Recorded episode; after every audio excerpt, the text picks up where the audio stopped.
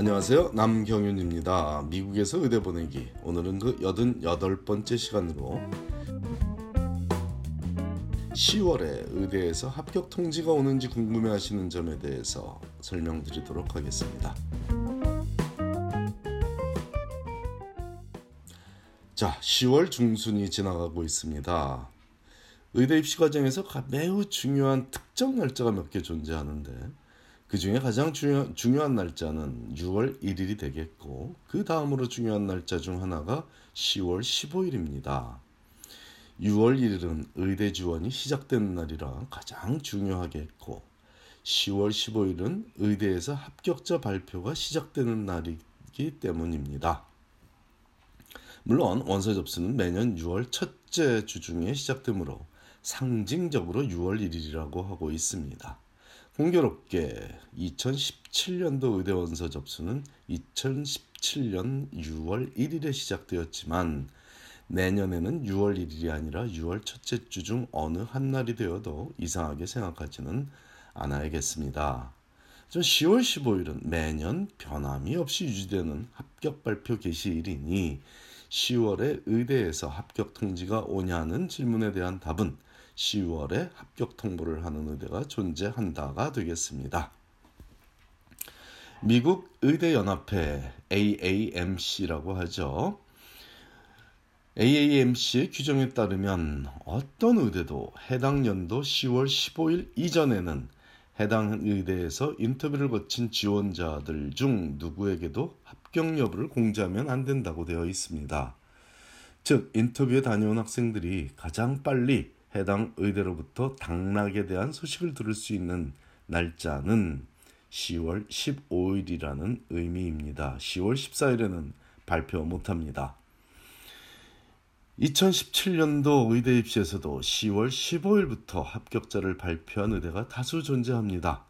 여기서 다수 존재한다는 의미는 모든 의대가 10월 15일에 합격자를 발표하지는 않는다는 의미입니다.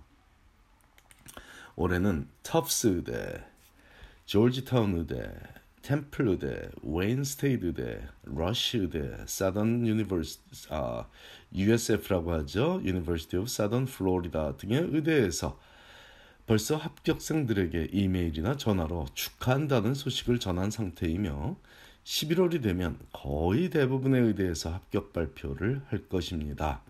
그 이전에 인터뷰에 다녀온 학생들 중에 뛰어난 학생들에게만 소식이 연락이 가겠죠.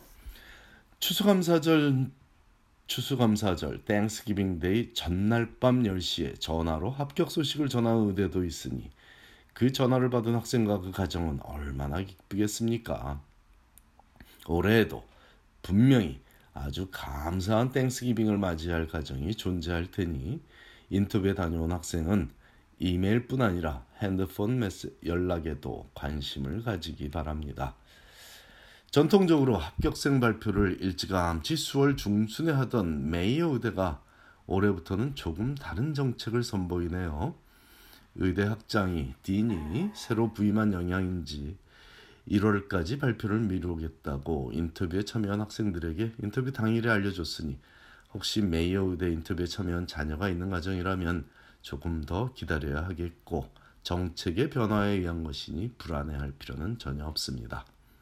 스탠포드 의대와 잔스홉킨스 의대는 최상위권 의대들 중 유일하게 rolling으로 합격생을 발표하게, 발표하고 있으나 10월에는 발표하지 않으니 12월 중순까지는 여유를 갖고 기다려야 하겠습니다. 하버드 의대, 예일 의대, 컬럼비아 의대 등은 예년처럼 내년 2월 말에서 3월 초 사이에 하루 날을 잡아 합격생 발표를 한꺼번에 몰아서 할 테니 인내심을 갖고 기다려야 하겠습니다. 하지만 발표를 내년 봄에 몰아서 한다고 일부러 인터뷰 날짜를 여유 있게 늦게 잡는 행위를 그런 행위는 절대로 권하지 않습니다. 의대가 rolling admission이라는 점을 모르는 독자는 제 청취자는 팟캐스트 청취자는 거의 없으리라 믿습니다.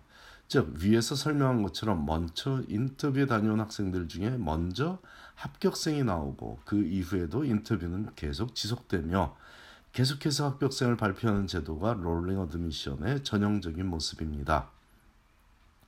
발표를 하루에 몰아서 하는 학교들은 rolling admission의 전형적 모습을 띠지 않으므로 일부 학생들은 이런 의대에는 인터뷰에 언제 참여하느냐는 시점이 별로 중요하지 않다고 생각하고 행동하고 있지만 지금까지 필자가 지도하여 하버드 의대에 진학시킨 그 수많은 학생들 중에 인터뷰에 늦지막히 참여하고 합격한 학생은 존재하지 않더라고요.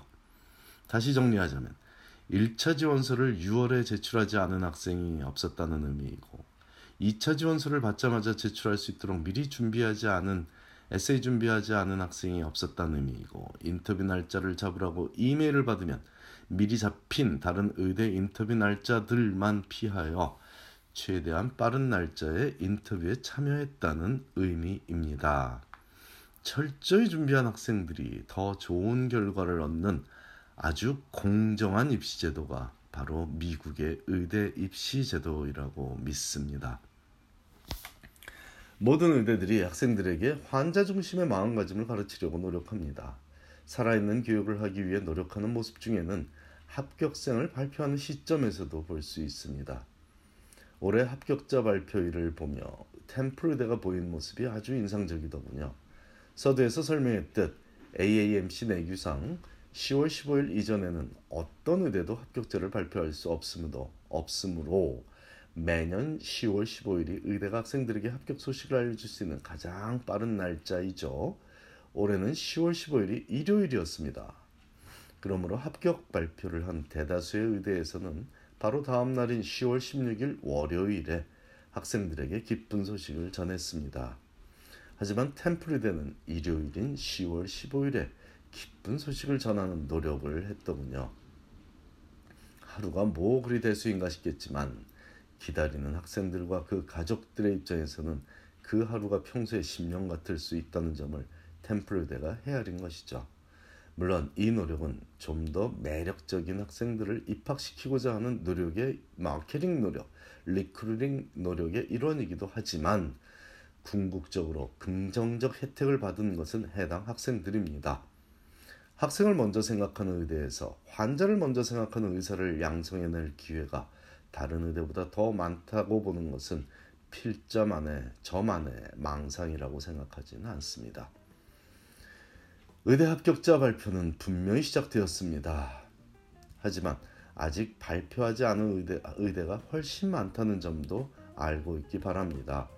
최선을 다한 자녀에게 부담스럽게 아직 아무 연락이 없는지를 묻는 반복적으로 묻는 일은 답답해도 피하는 것을 권합니다. 인터뷰에 다녀온 학생이라면 이메일을 하루에 수십 번씩 확인하고 있을 것이 확실하기 때문입니다. 감사합니다.